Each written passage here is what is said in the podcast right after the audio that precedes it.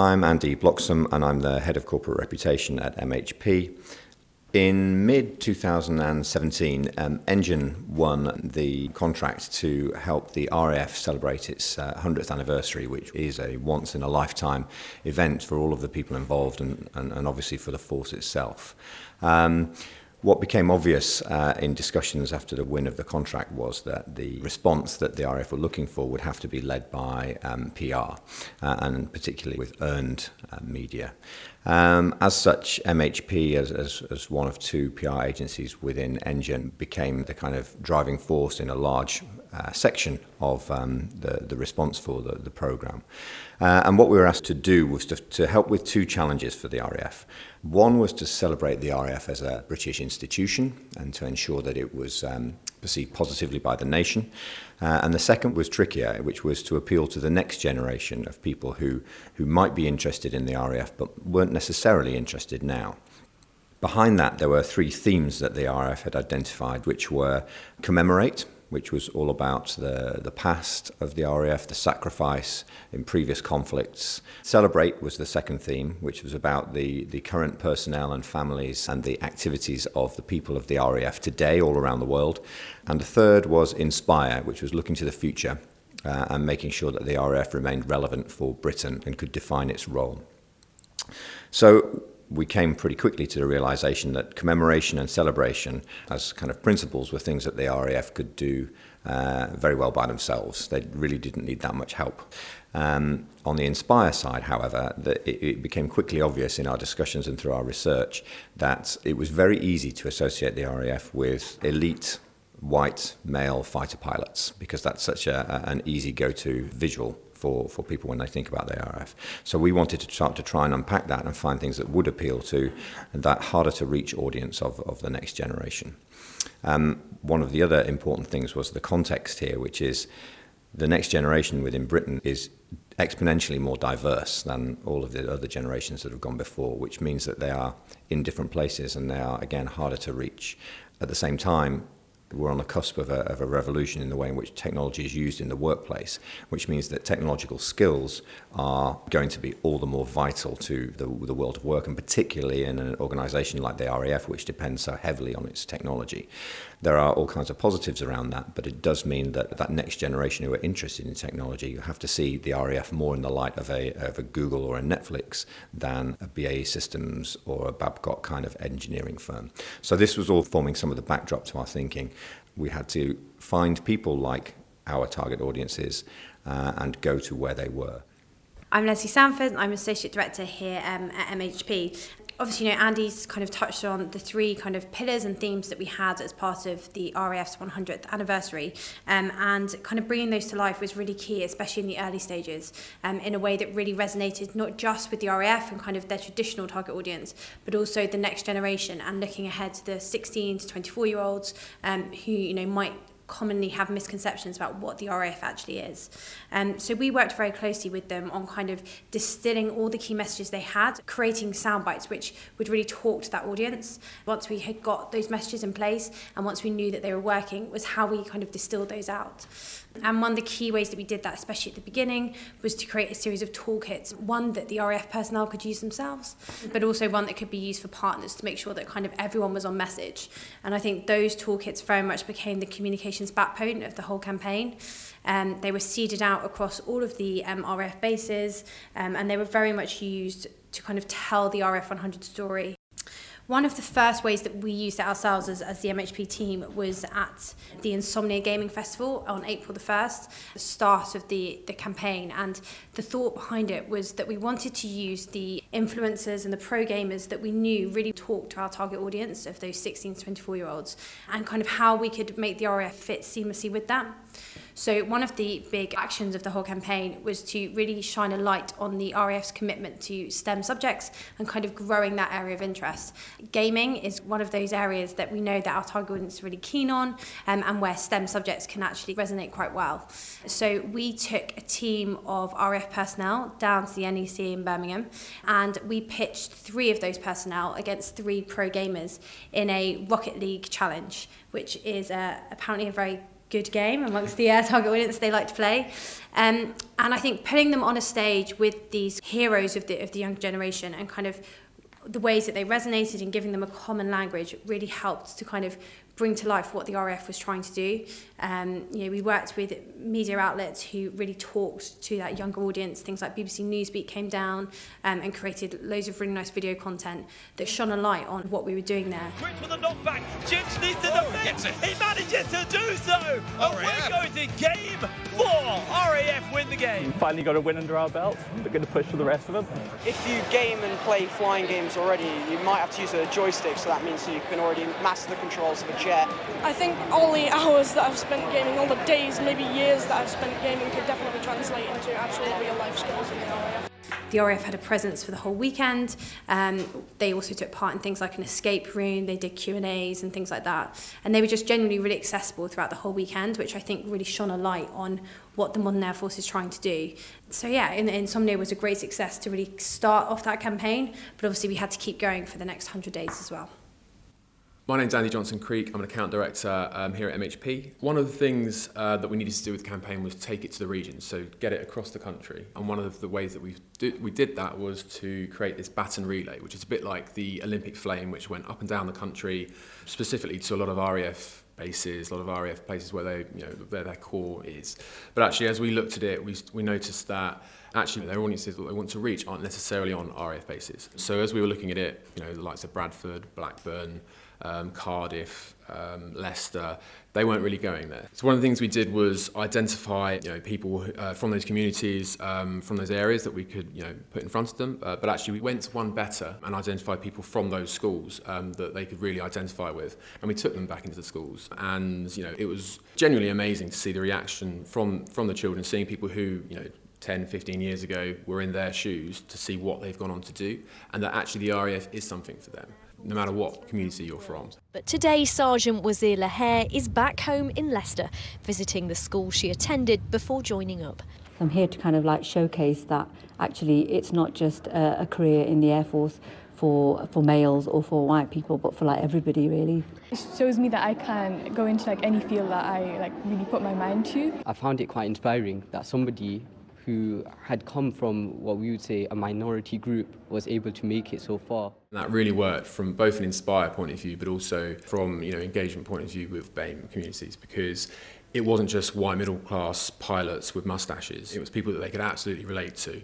A lot of the children were asking, you know, what about when I'm fasting? How do the RAF accommodate that? Or how do they accommodate prayers? Um, and, you know, to kind of get that engagement and get that reassurance to show that the RAF are absolutely able to, to work with that and it is part of their DNA, really reassure them and show them that actually it is something that, you know, is open to them.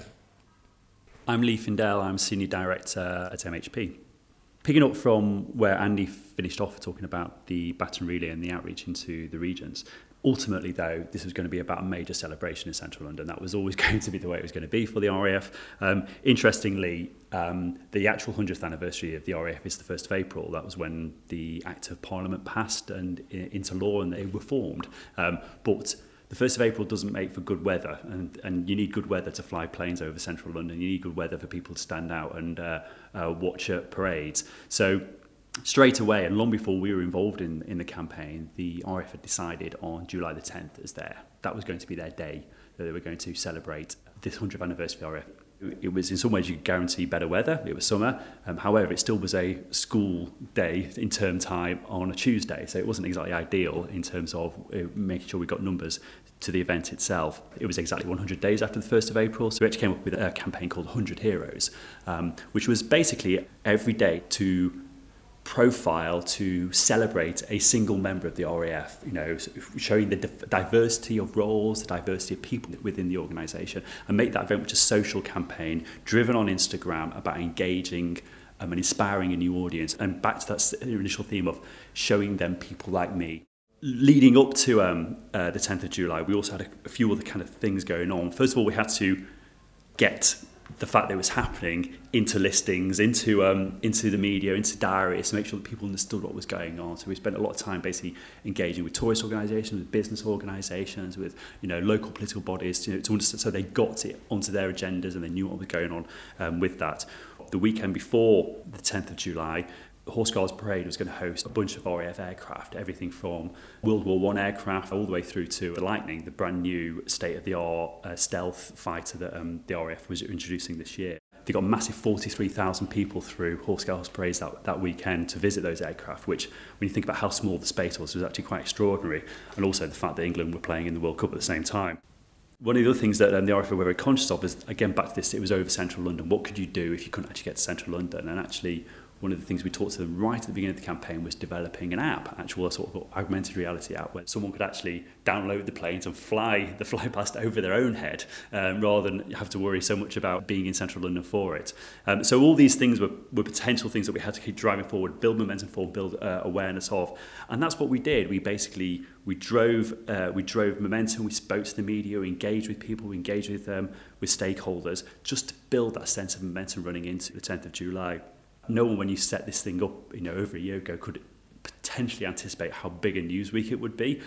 No one knew that, that um, there were going to be two major cabinet resignations, um, forcing the news agenda in some way. No one would realise that th there were 13 uh, young Thai children trapped in a, in a cave and causing a massive international um, sense of drama and as, as they tried to get, get them out of that cave alive.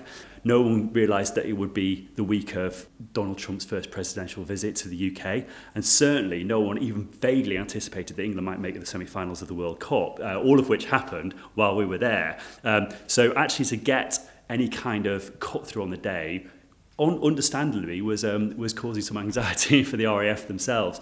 As it was, we've done such a good job in all that build up to it. We've done such a good job in engaging with the media. And in Foreign Affairs, the RF have done a fantastic job in working with the BBC closely in terms of making sure it had the full coverage on the day and working with the defence correspondents, the people who usually uh, cover the work at the RAF.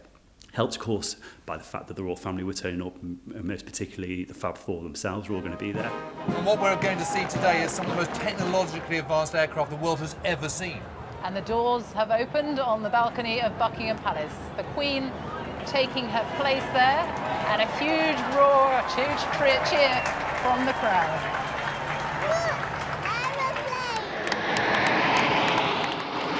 On the day, 64,000 people on the Mall on a school day. Uh, an amazing, amazing turnout, an amazing kind of sense of celebration of the RAF. And lots and lots of young people, big diverse amount of people on the Mall itself, really engaging with what the RAF is today and where it could go in the future, what its role is in the forces going forward.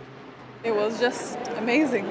Nothing like I've ever seen before. It was amazing. After my degree, that's when I hoped to join. This inspired me, so it, it fueled my passion for the Air Force even more blanket media coverage, broadcast um, across all the major nationals, front pages everywhere, full page, you know, eight page pullouts, the whole works. It was an absolutely extraordinary achievement in terms of celebrating what the RAF is and looking to the future what the RAF could be. We also got into all those inspired titles, you know, all the places that would never have taken or looked at the RAF before. There's places where we could connect with the audiences we were looking to do and in a very, very positive and engaging way. Um, and even the app, even the Flypast app itself, which we launched literally on the day of the Flypast, we managed to get 17,000 um, downloads immediately pushing it up to fourth in the App Store with very little lead up, very little run at it, no, no opportunities to do app of the day and build all that sort of stuff. The extraordinary thing about the fly past was, I mean, right up until the moment it was happening, we didn't even know how many aircraft were going to get over it because they had to form up over the wash uh, outside of Suffolk. 100 aircraft, all running at different speeds. So you have everything from the rotaries, the helicopters, all the way through to the fastest jets on the planet, um, all trying to come in at, um, at 30 second intervals over central London, and they were flying low as well. You know, it was an extraordinary achievement by the RAF. Don't, I mean, just an extraordinary logistical achievement to, uh, to get it, and the spectacle was something else, you know. But that noise of the Chinooks is about to come over the palace now, something you recognise everywhere. When you first heard the rotaries of the helicopters coming down over central London and passing down, you know, coming down the river, um, and we saw them coming over Horse Guards Parade as it hit the mall, you could hear the gasp of people, and that just led the way. It was followed by the Battle of Britain um, planes, through, you know, with the Lancaster Spitfires and Hurricanes, through the planes of the uh, of that modern era, the Hawks, the Meteor, the Dakotas, all the way through to the fast jets, the Tornadoes, uh, the Lightnings, and we and finished up with, uh, with of course, the Red Arrows. The red, white, and blue of the Red Arrows blasting their way over Buckingham Palace.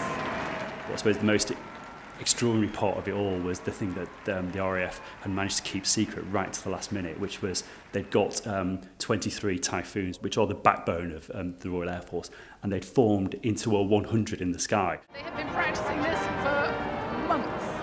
An amazing sight, Sophie. This is the first time, and we've seen that formation, and it's the largest number of Typhoons we have seen ever. just goes to show what is possible, just goes to show um, the extraordinary skill and achievement of those pilots. And actually, that skill um, was the thing that is, you could see was inspiring people most. The fact that not only was it those pilots doing it, but the, the, the job it had been taken to get them into the skies and the people behind that to get them into the skies was so clearly obvious to everyone who was there on the day. It's great that we're going out there and inspiring them to hopefully join the Air Force one day. There's a lot of people in the RAF, and knowing that we're part of it is a very warming feeling inside. it became the defining point of the campaign. Um, but there was always a danger that it could be yet another commemorate, look back into the past. And actually, what we were able to do working with the RAF was to change the narrative and the public consciousness of what the RAF is to Britain.